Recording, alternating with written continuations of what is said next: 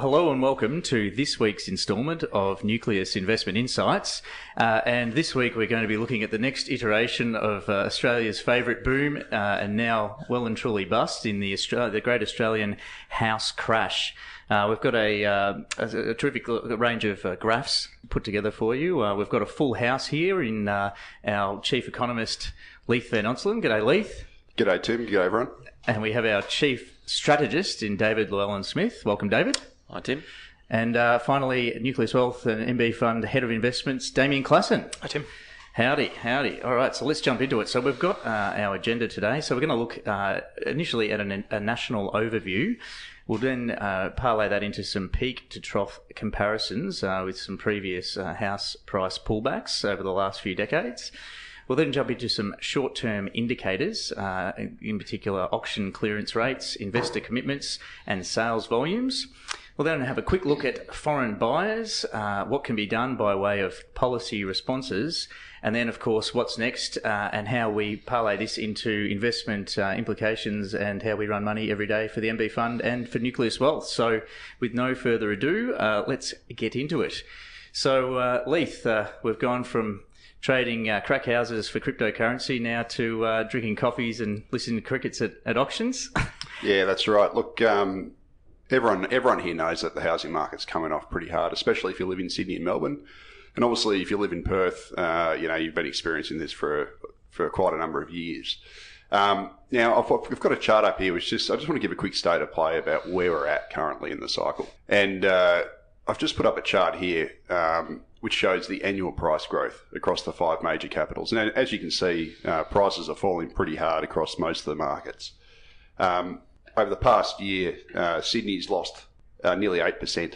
Um, their, their, dwelling values have fallen nearly 8%. Melbourne's down about 5.5, and Perth's down about 4%. And uh, the five city levels, so that's the five major markets, the housing market's down uh, about 5.5%. So it's um, it's it's it's quite a big decline, and if anything, it's actually getting worse. Um, the next chart here uh, shows the uh, quarterly price growth across again the five major markets, and the quarterly price growth is actually falling uh, so it's, it's, it's getting worse. It's not getting better. Um, the losses are, are, actually accumulating at a faster rate. And over the quarter, Sydney's lost 2.5%. Uh, Melbourne's lost about 2.2%, and so has Perth. And at the five city level, we're down nearly 2%. So if anything, the pace, pace of losses is getting um, getting a bit more nasty. And uh, and then this takes us to um, the next chart, which shows the peak to loss, the, the, the decline since since uh, the respective peaks in the markets. And um, Oops, there we go. Oh, sorry. There we go. yeah, sorry about that. Um, yeah, so so I've got a chart here which then shows um, uh, the. Sorry, can you go back one, Tim? Yeah, sure. There we go. Thanks. Um, yeah, so uh, so we've, we've we've got a chart here which uh, which basically shows the declines since uh, the most recent recent peaks, and Sydney's actually hit uh, nine percent. So since the market peaked just over about 15 or 16 months ago, Sydney's now lost 9%. So it's, it's quickly approaching double digits and, that's median as well. So there's plenty of places that have fallen. Yeah, 15, 20 percent. That's right. And, it's and others that have only forty-five. Yeah, absolutely. Well, th- th- this is the this is the um, the CoreLogic's hedonic index. Mm-hmm. So it's um, it actually measures like for like. So um, there are other measures which show similar from you know Domain or uh, from from ABS, which hasn't come out yet, but that that uses just a more a simple stratified median. Um, but again, yeah, Sydney's down down uh, nine percent since peak. Uh, Melbourne's down about five and a half, and uh, and Perth's actually um, you know get, getting close to fifteen percent now. Um, so we're looking at some pretty heavy losses here, and at the five C level, we're down about five and a half percent. So um, you know, again, we're only just over a year into it, and uh, but the pro- the losses are really starting to mount. Mm. now, just to put a perspective on on where we where we compare uh, versus previous cycles. Uh, I've got a chart here which just shows the declines since peak versus um, versus past corrections back to the early 1980s. And just just to make it clear, out the current one's the, the black line. That's right. One. Yep. Yeah. So so about sort of um, the duration of this this decline is actually the the third longest, but the uh, actually quantity of the declines about you know midway compared to the uh, previous cycles, going back to the 80s. So you know, it, it's not that severe yet, obviously, uh, although it is starting to drag on and it is starting to become severe. So um, I guess That, Uh, that, that's obviously a bit bifurcated between Sydney Melbourne on one hand, and some of the other cities holding up better, isn't it? Yeah, yeah, Like, absolutely. I mean, if you look at the, if you see those charts for Sydney, they're much closer to more steeper correction. Yeah, that's right. I mean, look, the um, obviously, you know, Brisbane, Adelaide, and these other smaller markets are holding up a lot better. Perth's obviously been in a funk for a long time, and you don't even want to see the chart for Perth. It's an absolute disaster. Uh, It's the longest correction they've had, uh, and it's also the by far the deepest they've had in uh, you know data going back to the 80s. But I haven't bothered to do that today just because uh, I didn't want to get it, you know get get into too much detail. And maybe do another one of them later on. Uh, But but I guess Adelaide and Brisbane didn't have the, the sort of final blow off in, in prices as well. So the sort of I guess from a yeah, if you pick the right points, you know, I guess it's probably Sydney probably looks similar to, to Adelaide and Brisbane. You, you're basically saying you, you take those take out the peak, yeah. take out Yeah. the peak, and, and so you've had a Peak a to trough, though. bigger bigger rise, bigger fall. Yeah. Yeah. Well, I mean, the, the, the last the, the, this cycle in the last five years has been really purely a Sydney Melbourne issue. Like Sydney Melbourne have just kept you know rose up while the rest of the country didn't do a whole lot, and actually Perth went backwards. So uh, yeah, th- this has been fully driven by Sydney and Melbourne at the moment, which is why um, the, the the rest of the charts today basically just focus on Sydney and Melbourne. Okay. Uh, Per- Perth's been falling for years, and it's you know the story hasn't really changed there. The big story in the last year or so has been Sydney and Melbourne, which Okay. has gone from boom to bust. Sure thing. All right. Well, um, let's jump into um, some short-term indicators then. So we've got the Sydney uh, auction uh, clearance rate versus the price growth uh, chart up there, Leith. Yeah. So um, what what I want to do now is just go through the sort of the best uh, short term indicators for the housing market. So, so so this isn't focused on you know structural supply, undersupply, any of that sort of stuff. Um, this is just looking at you know what's happening right now and what the best indicators are to tell us where we are right now in the cycle and what's likely to happen in the you know in the near term. Um, the, the first the first indicator is auctions, auction clearances. Uh, auction clearances are probably the best immediate indicator you get every week. Um, they're not necessarily the most perfect, but they are the best sort of short term indicator. And Looks pretty perfect. yeah, it does. Yeah, I, I- I've done two charts here now. This was um, th- this is uh, a, a new data series I've developed, which is basically um, you know tracking the auction clearance rates. I've smoothed them out, um, you know, averaged out each, each month, done them on a three month. Uh, you know, three three monthly basis just to smooth out the volatility. And as you can see, there's incredibly strong correlation between auction clearance rates and uh, and dwelling price growth. And uh, Having said that, though, it's it's it's interesting to note that uh, in the earlier years, the auction clearance rates certainly led that that chart, whereas for the last what six months, not uh, sorry, maybe twelve months, sort of, uh, the prices have continued to fall. Auction clearances ticked up a little bit there, but but um, but that sort of didn't even put a dent in, in price. It almost makes that chart look as if it's a, a lagging indicator rather than a leading indicator. Mm. On this cycle, yeah. on this cycle. Yeah, on- for on the this- last month, it's got a couple. Yeah, on the, yeah, the last couple of months. But I mean, look, you know, if you, if you take a long term view, if you go back ten years, it's a pretty damn strong correlation. Um, Yeah. hard to deny, deny that. I mean, you could, you could, uh, if you wanted to be a real pedant, Damien's being, um, you could put that down towards uh, possibly foreign buyer, the foreign buyer influence. Yeah, 'cause we saw we saw all these dislocations in Sydney and Melbourne from traditional data relationships, and if if it were exiting Chinese buyers that kicked off the price correction, and then auction clearances started to chase them lower, um, that might explain that. But I guess what I'm flagging is it's it's, it's we had we had a rise in auction clearance was that about a year ago, but it didn't, didn't actually do anything for prices. Prices kept kept headed down. Just just a quick one before we jump into the Melbourne. Um, how much faith do you put in auction clearance data? As a guy that reads the, the data, you, is there any way that you can check? Obviously, it's I- not it's not regulated in any way, No, is it? It's no, self policed. I, I, I used to put very little faith into it Okay. uh, when it was uh, Domain doing it. Uh, because they used to collect a tiny, tiny sample, Hmm. and um, and I mean, it might have also been because Dr. Andrew Wilson was the one doing it, and he's uh, yeah, he's, he's a little bit um, bullish. sketchy. Yeah, right, okay. is the best thing. But but since since since CoreLogic's um, been doing it in the last couple of years, and they've been using CoreLogic's data, it's a lot better. Okay. Um, now it's not perfect. Like the um, you know, CoreLogic does their preliminary results on uh, on Sunday, which they release, and they've always got heaps of missing auctions in there. Mm. And then but then they release on Friday, uh, on Thursdays, they release their final results. And that includes, it still only includes about 75% of all auctions that actually took place. So there's still a lot of missing there. And so, what do they But- get reported as? well, that yeah, we don't know, um, but it, it, it's you know it's a lot better than it used to be, and it's still not perfect. There's still you know a lot of missing auctions, obviously. But I mean, as, Um, long, as long as the methodology is consistent, Yeah, that's right. Like it's it- still going to be useful. Yeah, it's a little, it's a little bit like you know, i- i- if you if you look at Chinese data or whatever, it's none of it's none of it's perfect, but but you look for the rates of change, Yeah. right? And and that so it gives you the Yeah. gives you the trends. Yeah, fair enough. And and I think these these charts, um, if you put Melbourne up yet, I will. Yep. so I've got Sydney and Melbourne there. Uh, there is a you know incredibly strong correlation between clearances and price prices, and I, I look at that and I go, well, you know, that's a pretty good indication. It's not perfect, but it's the best near term indicator we've got. And um, as you can see, clearances in both cities are crashing. Uh, down in the low 40s, uh, levels we haven't seen since about 2012, which is when the last, you know, uh, decent downturn in property prices took place. So it's certainly not looking good. And um, in fact, the final clearances that came out today were uh, for last weekend were actually the worst since 2012. And what So- number? Uh, Melbourne came in at 41%. Wow. Sydney was 42. Nationally, I think we're down, I think 41 or 42. So that's that's lower than the GFC taking off. yeah, this. yeah. Well, well, it it said, well, it said as, it said as the, the lowest since uh, June 2012. So, um, yeah, it's pretty bad.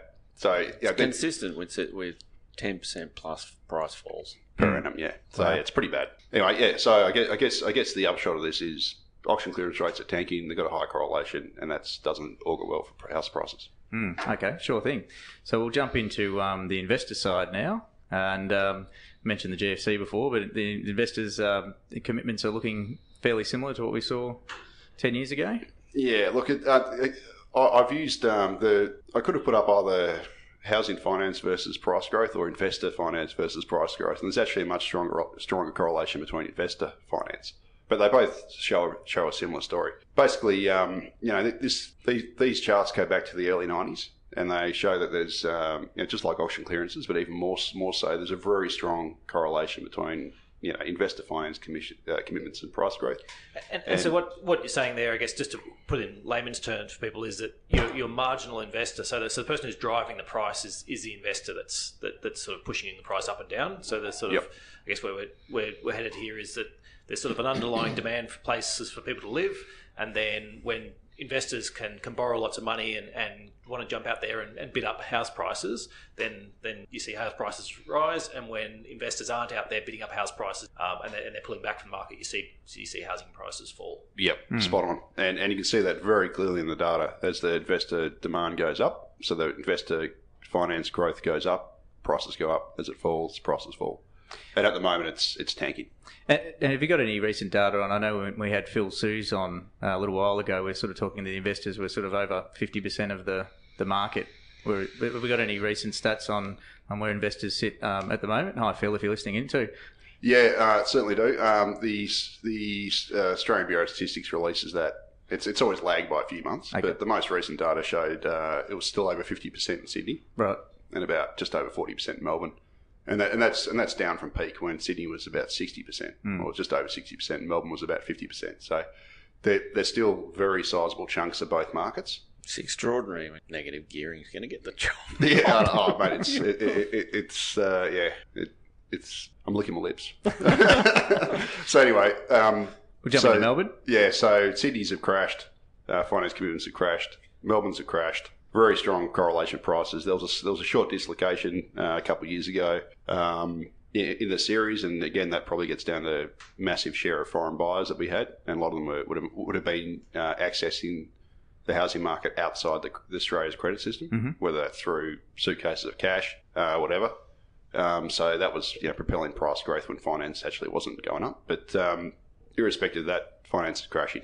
Both markets means house prices will very likely keep falling, uh, irrespective of the auction clearance rates. Um, ne- next, uh, next good indicator is uh, transaction volumes.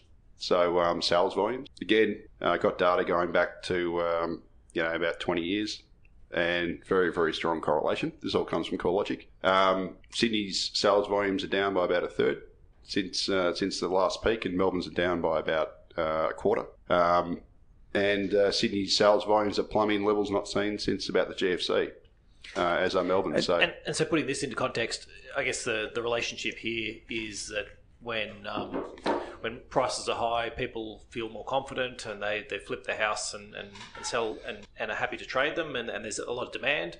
And I guess when demand pulls back, people don't like to take a loss on their on their house, and they sort of so they they've sort of figured, well, I'll, I'll just hold on to my house for a bit longer and, and wait it out. So you sort of see the, I guess that's that's the correlation, I guess. Yeah, and also obviously, uh, you know, less less demand from buyers as well. So people sit on their hands and don't want to don't want to enter as well. So that also impacts. And so, just a, just a quick question on this one. Um, the so the sales data, where does that come from? Uh, so the sales data comes from well, it's from CoreLogic, but it comes Okay. from the um, from each of the, the land titles offices. Right, so it's pretty reliable. Oh yeah, yeah. It's, it's, Yeah. it's just lagged. Unfortunately, um, the data we get is uh, th- lags prices by about three months. Yep. Okay. So yeah, so so we've only got data up to I think April or May. No, May I think it is. Uh, but but irrespective, it shows that the um, you know very strong correlation and sales volumes in both markets are tanking. And this is not just bad news, obviously for um, for the housing market, or great news if you're a buyer, but um, very bad news for both state governments who are um, incredibly reliant on uh, on on stamp duties and property taxes to prop up their budgets. And obviously, if transaction volumes tank at the same time as prices tank, um, you know, we're- we're, we're looking at multi-billion dollar holes in both the New South Wales and Victorian budgets, Mm. which you know, which will which will uh, stifle their ability to you know build all the infrastructure and whatever they have to to keep up the population Ponzi. Mhm. And uh, hello austerity down the track. So Good times ahead. no, Melbourne. So, and I think it's probably worth. We, we spoke a bit about this last week, but just it's just this. The the main issue we see here is um, pro-cyclical in in terms of when house prices are going great, then you get lots of these transactions happening, which means there's lots of stamp duty, which which means governments are have got all this cash and they're, they're you know they're sitting there trying to spend it at, at peaks of the cycle, and then when things turn and and and and, and downturn, which is which is when you'd want governments to actually be out there and supporting and, um, and actually up. increasing their, their Yep. spending, um, is when they they haven't got any more money left, and so now it's all about um, for, for, from a state level. We've seen in, in a number of different countries, um, and the US is probably a good example that, that all the states want to try and pull back, and the federal government might be keen to try and get more out there and, and be trying to convince people to, to spend, but at the state level. Where most of this infrastructure spending happens, um, you know, they're just sort of shell shocked and, and you know trying to balance their budgets. Yeah, it's, bas- it's basically kind of like a version of the wealth effect. So, you know, this is why property is so important. It, uh, it creates a wealth effect for uh, for households and consumers because as their as their assets go up, the prices go up. They borrow against their homes, they spend more. But also similar impact for the governments, uh, for state governments who are so reliant on property taxes. And property values go up. There's more turnover. They get more stamp duty revenue. They can funnel it out into spending. And uh, obviously, the reverse happens when prices fall. Yeah, and when you say property taxes, it's transaction property taxes that are Yeah. the issues. Property taxes are sort of a flatter a flatter fee leveraged sort of per year would actually work out a lot a lot better for people. Yeah. because it because it smooth out these changes. Whereas um, if you're just putting you're basically piling up all the uh, all, all the responsibility for for um, for your budget to, to people who want to trade houses or have to trade houses or kids or Hmm. Yeah, and- which is, which is not a not a not a sustainable long solution. Yeah, well, so stamp duty is the worst kind of tax for this because it's it's you know it's dependent on not just trend, uh, sales volumes but also prices. So it's it, it is inherently very pro-cyclical. And just a quick bust. one. But you, I mean, you've also got you know very uh, inept slash corrupt governments who are doing the opposite of what they say they're going to do and should do. Obviously, make savings during the boom, stimulate during the bust, but at the state level, do the opposite. In fact, federal do the opposite as well a lot of the time. But uh, so you know, a lot of this simply bad politics too. Is it a product uh, product of um, if you're saving now and copying the burn and just giving it to the next government to spend and uh, Oh, and- absolutely. You're Yeah. throwing, throwing, from a from a politician's perspective, you're throwing away votes if you're not spending the spending the money as fast as you can. Yeah, I mean, oh, yeah, I've got some sympathy for the state governments. They the um, they're obviously been you know force fed. Um, in the case of Sydney and Melbourne, you know, tens of thousands, if not hundreds of thousands, of extra people uh, through you know big Australia policy, So they got to build the infrastructure. They don't really have a choice. Just a quick one on just finally on this uh, on the sales volumes. Is obviously you've got a stat there, sort of you know what ninety odd thousand in 1998 versus seventy odd thousand 20 years later. Um, obviously Melbourne's grown significantly in that time. Is there maybe a, a graph for later date where we have it based on the number of um, properties that are actually in the city as, as a percentage or something? Maybe so you could see rather than it tracking up, it might be tracking We, down. we had this Yeah. exact, so Yeah, well, exact I- conversation maybe an hour or two ago, just talking about the you know about how these are the these are your raw numbers and give you a better feel for the overall perspective. But but yeah, if you if you if you adjusted, then we'd um, No, on a per crashed. capita basis, we're we're, we're at you know whatever it is 20, 30 year lows. Yeah, I mean, pr- probably a better way to do it than per capita is just to do it as a um, yeah percentage of total. Oh, of, of total homes. Yeah. Yeah, something like that. Yeah, so so turnover rate. Yeah, yeah. And, and, and, and there's no doubt the turnover rate would have crashed. And part of that is because um, because this, the the way stamp duty works is that the thresholds are pretty much fixed. So as prices rise, the stamp duty rates or the, the average stamp duty goes up, and then that becomes a disincentive to buy and sell. So that that would explain part of it. Oh, well, that's uh, yeah, it could be a quality Yeah. graph for uh, for our next iteration Yeah. of the Thank- uh, the Great Housing Crash. Thanks, guys. It's about five hours working that. Appreciate it. That's three for you, Leith. All right, foreign buyers. Yeah. So um, look, this this chart's come from Gareth Aird, um, legendary economist at the CBA, uh, who um, who compiled this data recently, and it basically tracks uh, foreign buyers as measured by the uh, NAB foreign buyer survey against property prices, and it shows that um, that there's a pretty strong correlation between price growth and foreign buyers, uh, although albeit not you know obviously not perfect, and um, and what it suggests is that uh, the that the percentage of foreign buyers for Australian properties fallen from about 12%, um, you know, mid mid 2015 to about 6% currently. So it's roughly halved. So about about a halving in foreign foreign demand, and uh, and that's obviously um, you know helped to mitigate uh, prices. And uh, it's just it's just another short term factor. Foreign buyers are pulling out of the market. Um, we've got less Chinese money flowing in, which other things equal means that we should get lower price growth going forward, and uh, should drag down property prices. So it's just know, it's just another another one of these short term factors. Mm, okay, absolutely. Just had a, a quick one here, just as a note, um, and once again, maybe for uh, a future uh, iteration, but the uh, just the impact on some of the secondary cities um, and the, the boom or and now bust. Have you um, you've got the capacity to provide some data on that, perhaps at a, at a later date?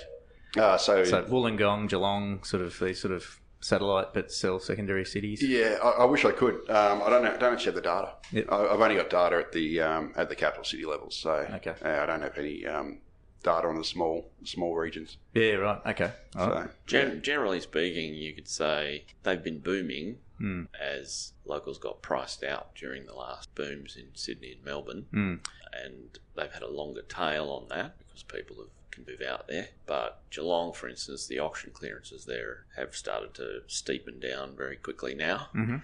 Uh, it's the same in Sydney satellites. they always lag. They lag, but they'll they will track the bigger cities. Mm, okay. Yeah, well, I know anecdotally, uh, Geelong's typically been a refuge for people priced out and also for downsizers um, Yeah. that are coming, you know, that are retiring and then moving down to the coast and things like that. So it'll be interesting to see how that pans out. Yeah, we also know just from international experience, we know that you know in places like California, um, the um, the inland empire, so your San Bernardinos, etc., which are you know about 100 miles away from, or 100 k's away from uh, from San Francisco, etc. They they all boomed very late in the U.S. housing bubble, mm-hmm. and they also the ones that got decimated when it busted because they tend only tend to be lower income and uh, you know those desperate people who couldn't afford to buy in San Fran and at worse job prospects. So it's probably you know, it's probably a similar case here with Geelong, the place like Geelong and probably Wollongong and maybe Newcastle. Mm-hmm. Um, you know these places that are about an hour away from the city. They get yeah, as, as you guys have said, they get a lot of the um, you know the people priced out, and, and a lot of them then commute back into the city as well. So um, yeah, it's not it's not un, not unusual. They lag and then they get hit hard later on. Oh, a little bit of pressure off the V/Line train from uh, Geelong, which I think a few people will be happy to hear. Sardine can. Okay, sure. So let's roll into um, some policy responses. Uh, is the government to the rescue? Um, maybe we should reverse these and do head- Headwinds. Headwinds. Headwinds first. Okay, yeah. you'd like to do that one first? Okay. Yeah. We'll jump into the headwinds then. Yeah. So, uh, all right. So, head, headwinds, uh, as as Leith has made pretty clear, uh, headwinds are pretty stiff, uh, and if anything, stiffening. Uh, so, uh, we've got you know a credit crunch of some sort going on. And, and actually, can I just preface before you jump into this? Um, so we've got a, we've got sort of five things up here, which are uh, the credit crunch, bank funding costs, uh, interest only mortgage cliff, uh, the negative gearing and, and CGT reforms from Labor, and immigration cuts.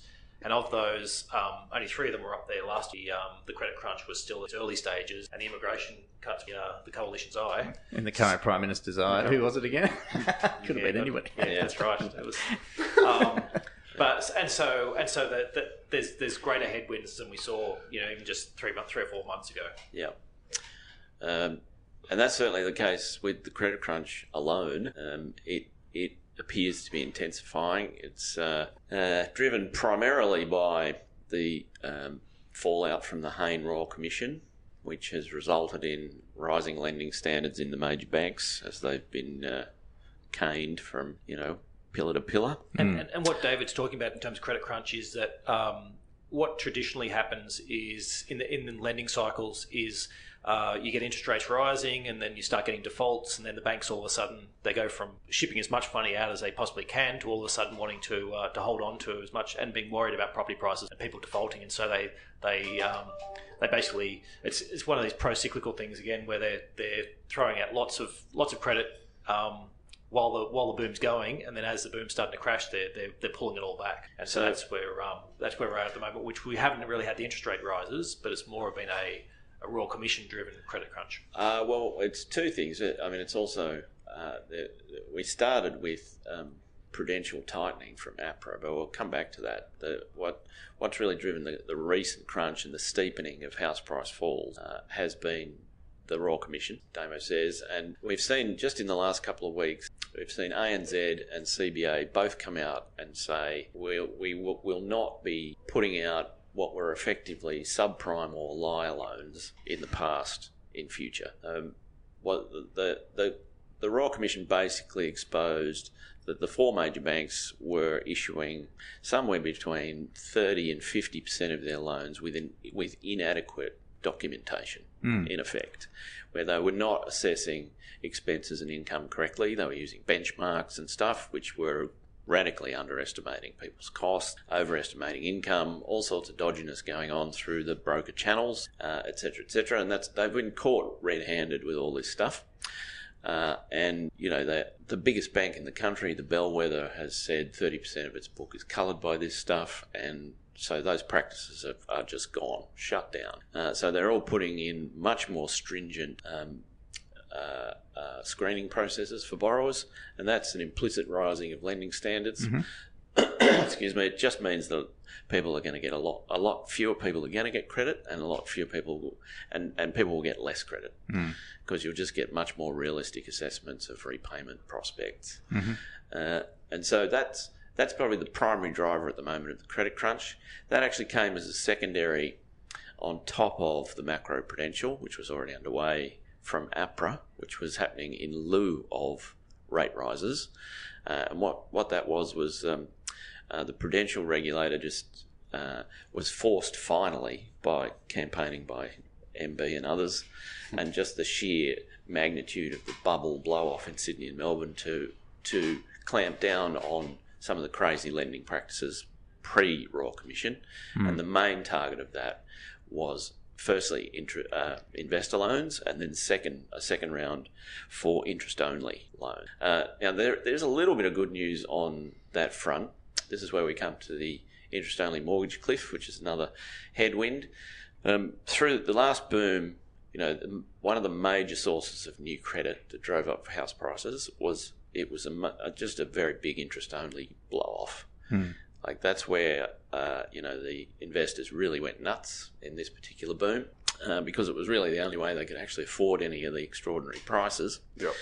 Uh, and so once that got chopped off, uh, and APRA said, you know, banks had to reduce the number that they were issuing in their books, um, you have, you know, a lot of these interest only uh, mortgages have a, um, uh, a period uh, where they reset later. It's about five years, usually. Most of them are three or five years.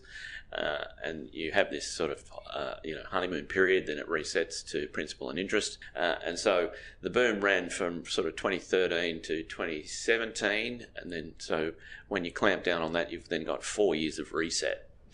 Um, the good news is uh, the banks have been actually chewing through that ahead of schedule. So they've been converting people to to interest and principal faster than the actual scheduled reset suggests. So uh, you know that suggests a certain amount of de-risking, but there's a price to pay for that in falling falling house prices. And arguably as well, there's there's also a you, you sort of say if, if I have a book of whatever hundred people who I need to reset to, to principal and interest from from interest only, and I'm trying to do it faster, I'm going to be able to reset the the guys who are actually making enough income to to, to principal and interest sooner than I will like in theory the ones that I've got left. are, are going to be the worst ones because they're the ones Yeah, I, maybe. I might have tried to mm. convert, but I couldn't because they just, just literally didn't have the money to do it. And they Yeah. just said, no, no, no, sorry, I'm, So you've just kicked that down the road. I'm taking my full. You know, if you give me five years, I'm, I'm doing. You Well, know, if, I mean, if that's true, you're going to end up with a kind of toxic asset problem, Yeah. a bit like the US, you know, where you you you're you're kind of managing your loan book in a way and chopping and changing things Yeah. that that just ends up concentrating risk. maybe so. So that Yeah. glass Yeah, could yeah, could possible. Could be Yeah. half full. Could be half empty. Yeah, yeah, it could be. Yeah, yeah. Good point. We, we just had a quick question um, on uh, interest rates. So I've got a, a comment here. Martin North sees interest rates going up. Yeah. Obviously, not in uh, the our, our current narrative. So uh, maybe he's right and you guys are wrong. Well, of course, he, he might be right. I mean, Paul Bloxham might be right, but I, I wouldn't bet on it. Uh, It'd be suicidal. Like, it, it, it'd be suicidal. The RBA would love to reload the cannon. We know, we all know that. But as Ray Dalio says, what what the hell's the point in putting up interest rates just so you can pull them down again? Hmm. I mean, it's it's really obvious that the economy's slowing now. Um, from you know what we described as the Botox boom over the last year, which has been very, very fiscal oriented or fiscally driven, fiscally fiscal spending driven, uh, uh, and now you know retail isn't falling off, off a cliff, but it's clearly slowing and heading towards a stall. Um, Dwelling construction's falling. dwelling construction is falling. Um, all the leading indicators on employment are, have rolled. Uh, and are falling. Now, some of them are still at quite reasonable levels, sort of average levels, um, but the trend is all down Yep. in all of them. Uh, I mean, wage growth has hardly gotten off the canvas. And I think our our overarching thesis has been that um, you know the, the the RBA rolled us out of a mining boom that they thought was going to last a long time, um, and so they then they cut rates and and and, and basically looked the other way while banks shoveled as much credit as possible out the door for um, for a number of years to, to, to, to blow a housing boom Yep. and to, to, to get us over the, the, the hump of that mining boom. And then the next thing is is saying, well, what's what what's what's going to take over as, as that finishes? And and they've sort of had the view that oh, the rest of the economy will kick into gear and and and it'll lift us off, and that. Um, we've sort of always been of the view that, that that wasn't going to happen, and that you didn't have enough. There wasn't enough ammunition there, and, and that as um, you know, as the housing boom sort of wound off, that, that you you headed into a uh, an economic downturn, and you wouldn't be raising rates. And so um, they've been talking about raising rates for years, and just keep pushing it out further and further and further. And our our view is that eventually they'll have to give up and, and, and go the other way. And but, also- but the RBA is still definitely talking about raising rates, which is why Yeah. you have Martin North and other people, and most most economists. There's probably only a handful of economists who are talking about lowering rates. The vast majority of people are, are taking it from None. the, the there's, RBA. there's us and, and Stephen Koukoulas. yeah. Yeah. Um, whereas, whereas Bill Evans is saying just on hold for the next three years. Yeah, that's Yeah. right. And, and, but we haven't spoken much about inflation. Well, there is. No, there's none. I mean, there's none. We we we we we've struggled for five years to get any. They got a few pips. Yeah, we just- It. It's still below the RBA's Well, yeah. that's right. band. Um, I mean, not that you know they'll cut because it's under the RBA ban. You know, like Phil Lowe's made that clear, but you know, they would certainly like to see more inflation, and and it's peaked. Yeah, and and in fact, I, I, Like- I'm pretty sure the last the last CPI reading was actually the lowest it's been for decades or something. So it's um, and, and and we've also got to remember that the, the banks have been doing their own tightening, Mm. you know, out of cycle with the RBA. So just makes it even harder. yeah. So how can you There's create? just there's an ice blocks hike rates, and there's a very good chance they're going to be forced to cut. Mm. Yeah, but the only other thing is the RBA doesn't seem to, from every, from all indications, the RBA doesn't seem to get that this that this housing corrections building mm. and it's going to get worse. They've been pretty, you know, Panglossian about it. So you just never know. Maybe, maybe they'll get blindsided and they'll do the wrong. They'll they'll hike them when they shouldn't. And, and it's also worth noting the if they timing. do, they're stupid. The timing. So they've got another meeting coming up in another week or two,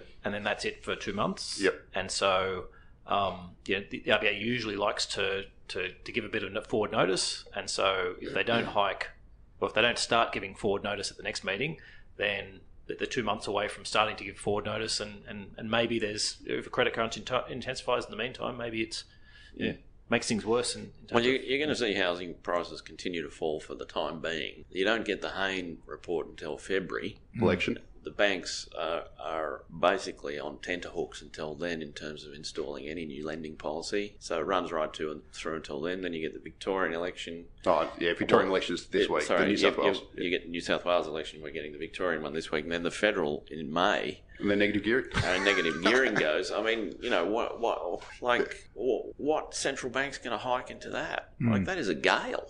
Yeah. You know, the economy is slowing now, and it's going into that. I mean, they are not going to hike. And I tell you what, you don't boost housing construction by raising in, in, interest rates. You know, if that's what they want to do. Yeah. So it's just, um, I just can't see it happening. Yeah. But again, look, you know, you never know. Yeah. We could be wrong, but yeah. Oh, look, the, the key question is whether they cut. I think. I, I think the idea that they're going to hike is. yeah.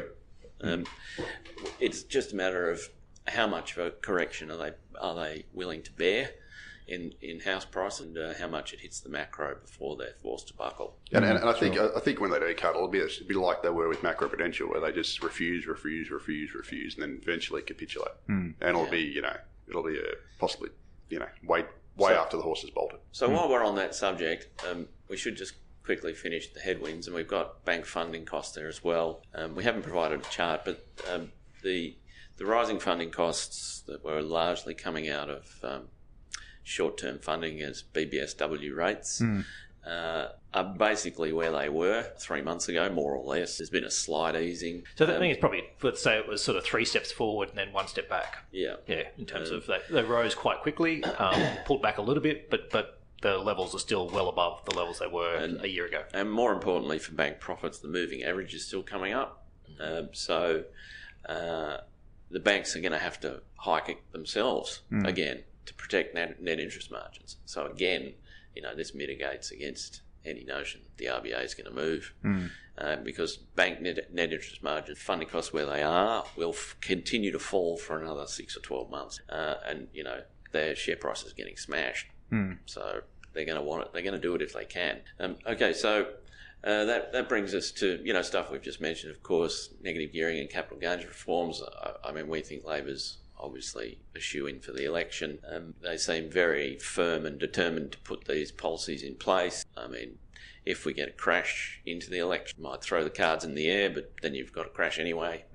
You know, at that point, The only, uh, can I say, uh, the, the only thing on that which might stifle them is they may not get a majority in the Senate, even with the Greens. I think there was some. Um, the Australian Institute did some did some analysis, and they reckon they probably them and the Greens probably won't have a majority, so they will have to probably negotiate with the cross cross bench. So Yeah, they'd get who on knows? that, though. Yeah, I think they would. I mean, Derryn Hinch has already said he'd support it, so yeah.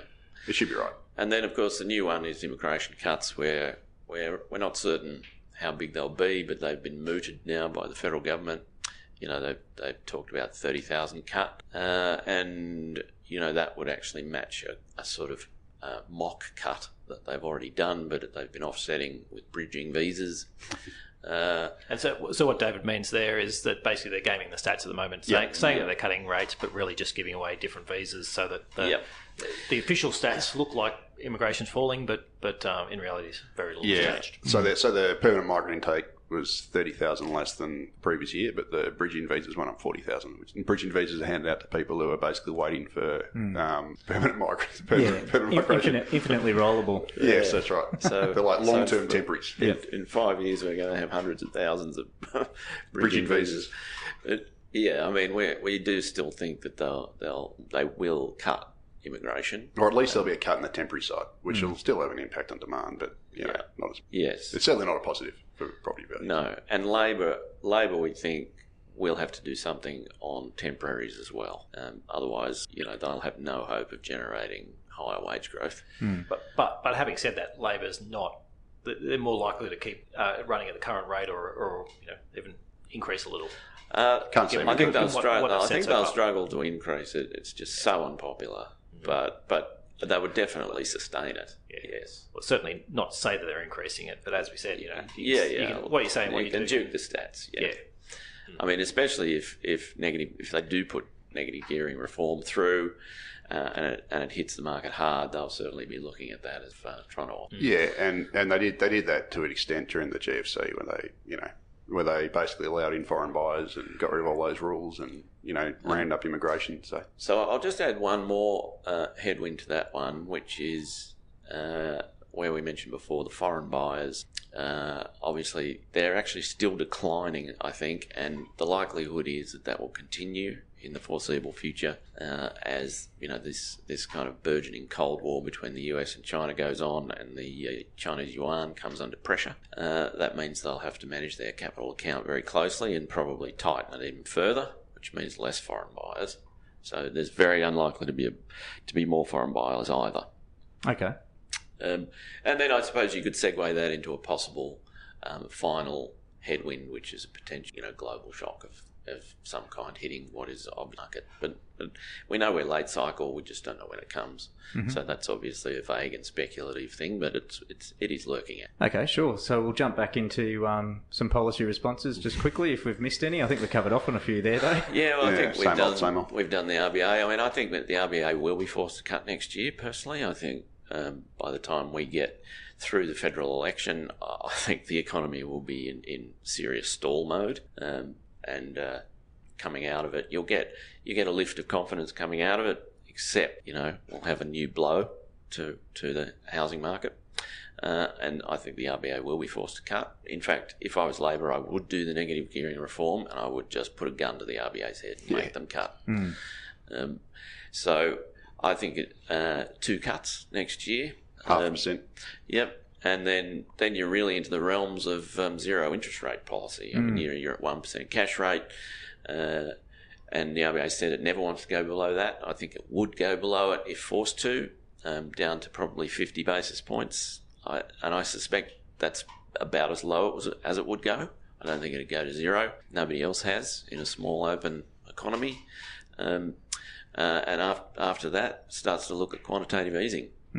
Um, but all of those, that process is all responsive. None of it. I, look, uh, I should say, I think two interest rate cuts next year, and I think that is enough to stabilise the market for a little while. Although the banks will probably hold half, keep half. They would keep half, um, and you know, then you go through a process of of, of you know, um, you're into the end of cycle, and at some point you've got a um, an external shock as well, and so you exhaust your monetary policy over the next year or two. Uh, and even though you're going to have the cuts and a bit of stabilisation, negative gearing's gone. What, where's the next pulse going to come from the housing market? Like foreign buyers are still gone. You'll have some pent up demand there, and it, it could could kick it along a little bit, but I think it would roll over again before too long. Uh, and then at a certain point, when you get that next next end of cycle event, you know, I just think households look up and, and see that they've got no rate cuts left, and everyone just goes, "Well, that's that's the end of it. Thanks very much." Now, at that point, you may get quantitative easing and things, but you know, the, the, those will be um, mitigating factors. They- They're not going to change the market or turn it around. You know, you're you're really into crisis mode there. Um, so I Well, guess, having said that, some stage it'll fall far enough that it'll be worth buying at that stage. Ah, of you know? course it will. Oh, be. yeah. yeah, You're yeah. flooded flooded with money. But yeah, I, guess, I guess the point is there's the, the, the larger point is we're not there yet. If you if you're sort of looking at this saying, hey, this was my last opportunity to ever get into the uh, the housing market, I've got to I've got to buy now while it's down five ten percent. No way. Um, saying, look, hold on to it. Yeah. there's um there's there's, There's further just time. yeah, there's just no. I mean, it looks to me like FOMO is all over. So Yeah, just just just look at those short term indicators, you know, and then um, and then revisit when we do this in another, in another after Christmas, and then Yeah. after that, and after that, and once those short term indicators turn around, well, then you know maybe. So, so monetary policy is pretty close to pushing on a string. Is I guess what we're saying. It's nearly exhausted. Um, macroprudential, APRA's already pulled out its investor loan limits, and it's done nothing. In fact, it's made it worse. What, what David says in terms of investor loan limits, it was 10%. I think they're basically saying you, that banks couldn't lend above 10%. And because that was what was happening through that, that whole period. And it's that whole part about, you know, it's obviously credit growth that can't be sustained. If the rest of the economy is growing at sort of 3 or 4%, and, and you've got this loan growth of over 10%, 10 to 15% coming into the housing market, it's sort of a, a pretty good sign there's a bubble happening. And then, so the APRA put on uh, limits to say no bank could go above 10%. Um, then That's 10% uh, growth, growth year on in- year. year on year. Which in is rid- investor still loans. ridiculously high. Yeah, Yeah. seems like. Exactly. um, and and so that sort of that sort of helped put a bit of the dampness on the housing market. Uh, and then what? Three months ago they pulled that off. Maybe Yeah. maybe six months ago. And they, yet they then it still pulled it keeps off. falling. It's running about Yeah. two and a half percent now. So, so and, uh, and monthly, it's falling. Yeah. yeah. So- So, so Macquarie was still out lending, but everyone else had sort of pulled back. Yeah. Um, so, you know, could they pull off uh, the next thing that they would do is take away the interest only um, uh, restrictions. Um, I don't think they'll do that in the environment of the Royal Commission. Um, you know, the sort of really toxic lending. Um, uh, lie loans all all part of the, the whole subprime debacle. So And I, I guess where we're going there with that is that it's now back to bank executives to say, well, you know, if you're a bank executive and everyone else was lending this way, you know, four, three or four years ago, um, you could keep doing it and, and with, with a clear conscience. And well, look, you know, if we if we get done for it, we're all getting done together, and we'll hide behind the bank. But given the focus of the Royal Commission now um, has been, you know, largely on this, are banks giving people loans they can't afford? Now to turn around now and as a bank say, well, we're going to go hell for leather on interest, you know, interest only, and we're going to pile as many people as we possibly can into this, and we're going to try and bring their their um, their uh, incomes. We're going to try and inflate their incomes and do all the stuff we used to do. Um, you, you're at a, a grave risk that you're going to be the only one doing it, and that there's sort of jail time and, and all these other things happening. So, so I guess what we're saying is, regardless of, of whether APRA or, or the RBA or, or the, the governments would like the banks to be out shoveling as much as they can and, and change the rules to, to try and help them to shovel as much credit out there as they can to hold this thing up. Um, you're, you're, we're trying to back the, the horse called self-interest, which is um, we've just had this big royal commission. There's a number of criminal, criminal potential things that could come out of it. Uh, we think most bank executives are going to be probably pretty safe for, for the next couple of years. I mean, where where the government might be able to step in uh, is things like the treatment. Uh, you know, whether or not some of some of these indiscretions that have transpired over the boom are actually criminal. Yes. Um, so, you know, post Royal Commission, the government might just simply try and snow the whole thing, and and that way, you know, for instance, um, you know, if if certain kinds of lending are, are kind of retrospectively declared criminal, then you open up all sorts of class actions and possible uh, recourse for people who are losing. You know, have fallen into negative equity out on these loans, and then then you're into jingle mail territory and really a ca- catastrophic crash. Uh, and that's where the government will probably try to step in and prevent any kind of legislation that probably is needed, but in a moral sense, but you know they, they would try and prevent it simply basis people would get hurt. Now it's actually still um, a live issue whether or not they could even stop that. That'll be really down to the legal system and the Royal. If the Royal Commission declares certain criminal, uh, then the government, you know, be quite boxed in in how they uh, address the outcomes. But you know that that's just a live issue, and it's And, and I guess what Dave's saying is there that they could always legislate. I mean, it's not not to say the Royal Commission's you know runs runs the show. The government could legislate to, to, to declare these things. The Royal Commission could say these things are illegal, and they could legislate to, to make them um, back to, to legal. Mm. But it's going to be a pretty bad look for whoever's doing it, saying you know an independent judge coming out and saying these guys are all criminals, and, and the government uh, coming out and legislating to say, well, let's let's change the rules so they weren't criminals. yeah. So so what? Yeah, it's Vote not, one I mean, loans. yeah, Yeah. it's not Yeah, impossible, you- but you- but it's you can highly see the unlikely. RBA and Treasury both working on this behind the scenes, trying desperately to prevent the Royal Commission from turning into a legal debacle for the banks. And actually, an interesting point there on that one. Um, there's a question here. Do you think the, do you, do you guys think that behind closed doors, the government and regulatory bodies are genuinely awake to what is going on, or do you think they're pretty confident that we'll have a soft land? Uh, well, I mean, it's it's such an amorphous blob that you're referring to. it's hard to ascribe intention to the government, as it were.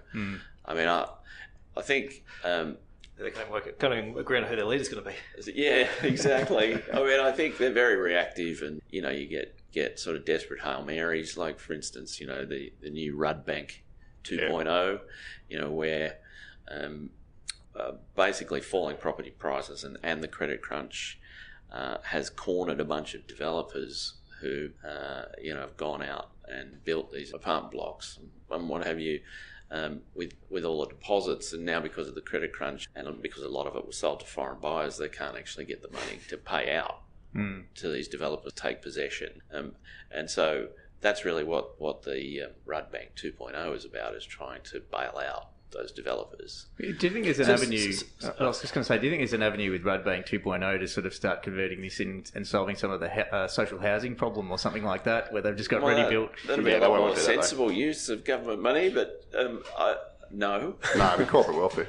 But uh, yeah, yeah. Okay, So I mean, so- they're clearly aware of some of some of the texture of the bust. And, and I think, though, it's safe to say that given, as you said, the RBA and Treasury are both working behind the scenes to try and you know keep keep things going along along the way. They, uh, Yeah. they realise how dependent the Australian economy is on the on Oh, the yeah. housing Yeah, market. but also then and so they're- know it needs to. They know they need to keep this thing going. Yeah. Otherwise, because I guess what it is is they've they've blown this bubble themselves to to get us out over the mining boom because they they forecast the mining boom is going to last thirty years and it lasted you know three, and then um, Yeah. then they've come back and blown this housing bubble. So if you want to cover yourself and make sure that you don't get you know you don't get blamed for blowing the housing bubble and then I think that's right. so yeah. so we, certainly that's the case with the RBA. Yeah, and we, and we, and we see that also with them both, you know, spruiking big Australia, mass immigration relentlessly as well to try and keep the demand and backfill it as Yeah. well. So it's, yeah. But I mean, at the same time, I reckon they're, I mean, I, I think they're probably also very arrogant too. They probably think, well, you know, we survived the GFC just fine. We intervene. We, you know, we solve that. If it comes around, we'll do it again. Um, there's probably a bit of that too. Yeah, I mean they have managed their way through with the bubble on several occasions. They've, they've kept it afloat. They, they're quite good at it. It's getting can, harder though. Can kicking is pretty pretty interesting, isn't it? Yeah, I mean that, that's certainly gonna, they're certainly going to try, and that, then so another other po- possible fiscal policy obviously is first home buyer grants. Yeah. you Access to super. access to super, the usual suspects. Hmm. Um, they're not going to work as well as they have in the past. In fact, house prices are crashing when we have those already in Sydney and Melbourne. Yeah, and, and also got to remember that the investor demand is about three times first home buyer demand. So for every you know uh, ten percent drop Yeah. in investor demand, you got to juice first home buyers by thirty to offset it. More, moreover, when, or the way those things work is you, you juice the first home buyers, uh, and then the investors charge in behind the first home buyers and give you this amplification. Yeah, Um, but there'll be no spillover if you do it this time because the investors can't get it, get the dough. Mm, gotcha. So it's not going to work anywhere near as well.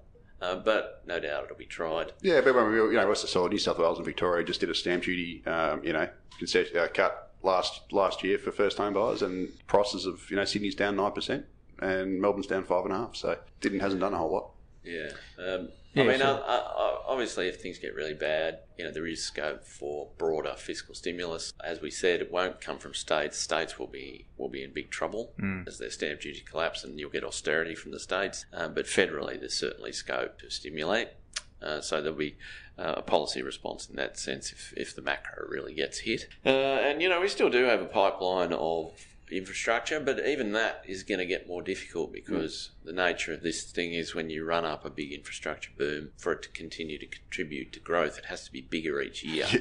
Like, and and we've been actually, in truth, been doing this since the GFC, like with the NBN, uh, and the NBN spend is starting to roll off, and it rolls off faster and faster. So it's got to be replaced. from next year, and so you've got to actually re- replace that. And build on it.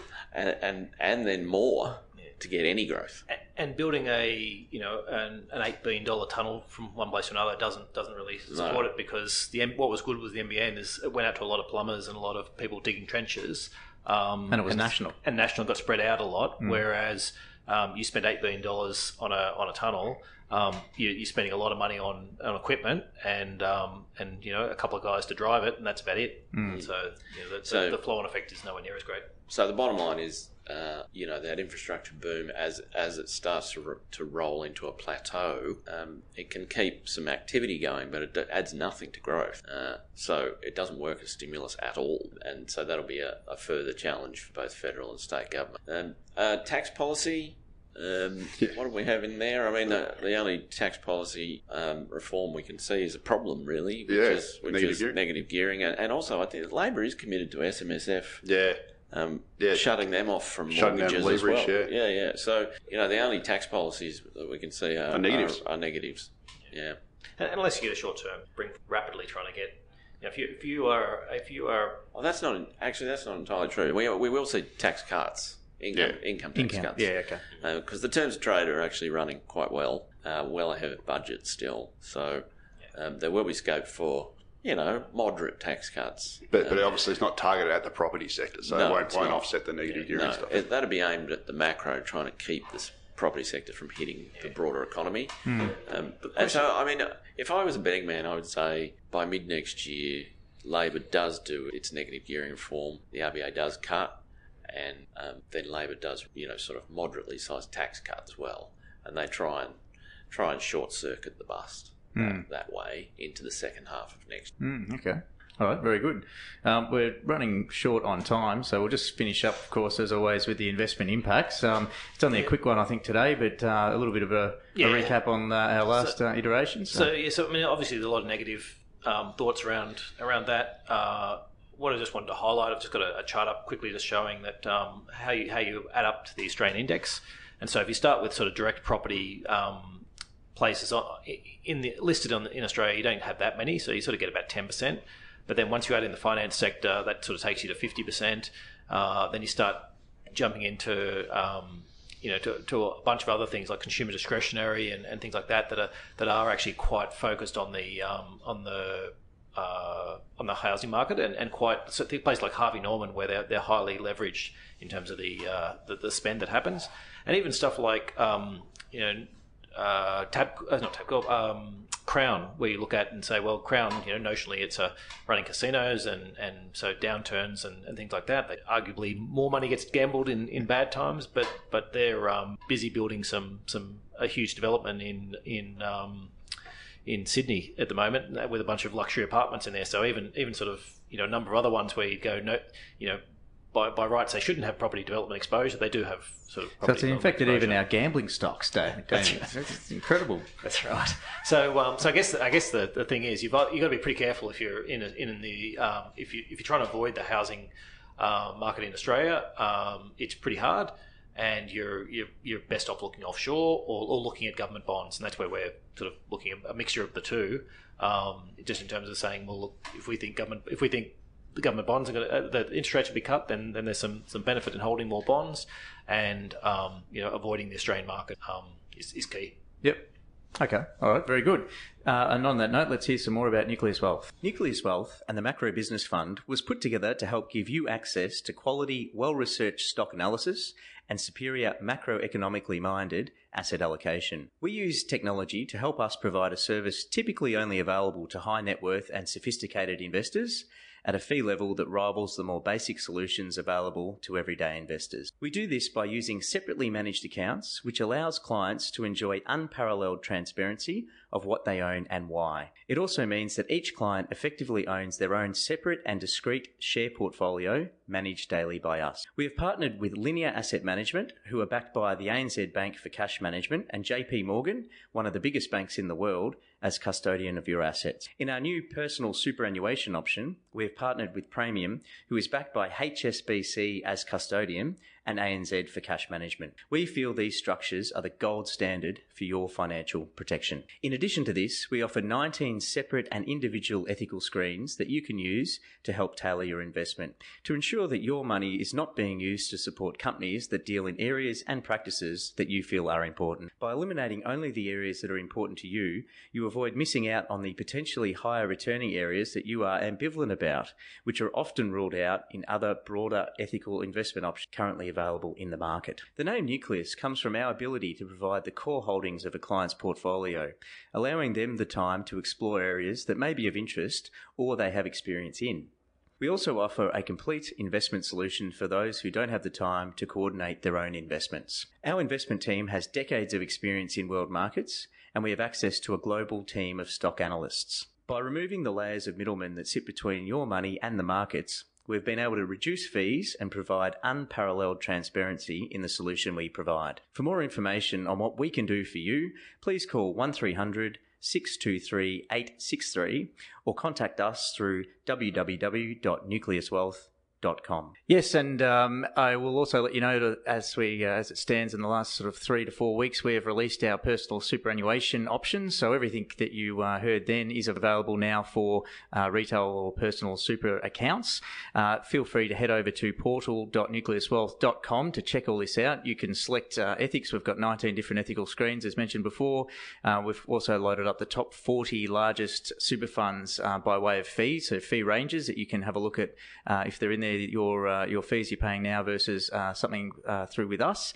And of course, you can also get advice, uh, help in setting up the portfolio uh, to make it appropriate for your your needs, and also, of course, seeking further advice after that as well. So portal.nucleuswealth.com, no obligation. You can get all the information from there. coming up next week, same bat time, same bat channel. So Thursday, the 29th of November, 12:30 p.m. Australian Eastern Standard Daylight Saving Time. our next topic is spotting dodgy advice. So we've had a, uh, a recent uh, case drop over the desk uh, that we've had a bit of a look into, and we thought let's just uh, put, I guess, put that into a, a webinar topic to help uh, people out there, if you're listening in, in uh, some of the key things that we look for when we're, uh, I guess, assessing whether or not uh, people are being led astray. So that's, of course, going to be on, on, Thursday, and head over to the Nucleus Wealth live webinar page to to check one, that one out. So we'll see you there. As always, we are available on iTunes uh, and also where you get your quality uh, Australian financial podcasts from. Podcast Addict jumps to mind for Android. Uh, if you'd like, give us a like or uh, five stars, or even write a review if you're if you're really keen. It just helps us uh, get out there and, and, get the message out there, and, and uh, obviously get more listeners. So, just finally, of course, as always, thanks very much for attending. we have our our survey or, that we we put out there bit.ly forward slash nucleus survey gives you an opportunity to rate rate the performance, how we've gone today, but of course also drop in any further topics that you'd like to hear about that we can go away, research, and bring to you. So, on that note, thanks very much for your attendance. It went a little bit longer than I thought it was going to, but it's a huge topic uh, and one that gets plenty of uh, plenty of attention in the current Australian landscape. So, thanks for your attendance, and we look forward to catching you at the next one. Cheers.